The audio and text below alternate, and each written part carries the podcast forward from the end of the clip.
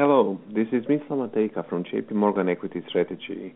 The equity market rebound since October is drawing investors in. Many who were convinced last summer that any rally should be seen as just a bear market rally are now nurturing increased optimism that recession can be avoided altogether, that earnings could stay resilient uh, with inflation sharply down, basically Goldilocks.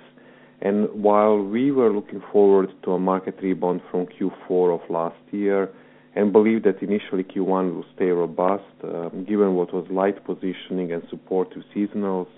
We do not expect that there will be a fundamental confirmation for the next leg higher and see rally fading as we move through this quarter, with Q1 possibly marking the high for the year.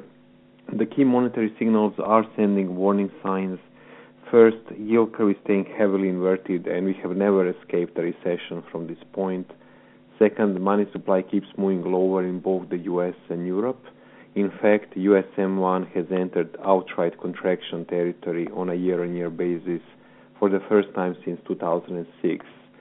Third, bank lending standards have been tightening with a sharp fall-off in demand for credit, similar to what has been seen ahead of the past recessions.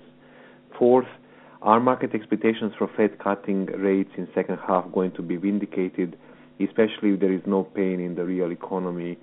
Uh, we could uh, see a Fed pivot, but perhaps only in response to a much more problematic macro setup than the market is currently looking forward to.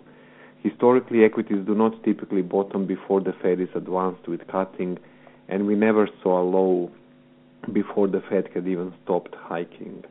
It might be premature to believe that recession is off the table now when Fed will have done 500 basis points plus of tightening in a year, and the impact of monetary policy tended to be felt with a lag on the real economy of as, of as much as one to two years.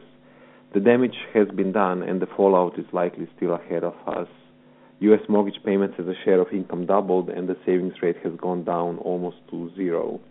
And fifth, finally, even as the Fed goes on a pause after March or May, quantitative tightening will stay in the background. A year ago, a measure of excess liquidity, the expansion of central banks' balance sheets relative to the growth in the nominal economy, has peaked and started to contract for G5.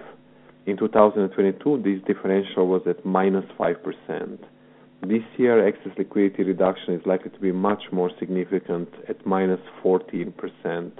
And the question is whether financial markets will absorb this without any hiccups especially after the complacency has crept in with VIX at 20 and bull bear optimistic now. Research clients of JP Morgan may access my latest research report on JP Morgan markets for further detail. This was Mislav Matejka from JP Morgan Equity Strategy. Thank you.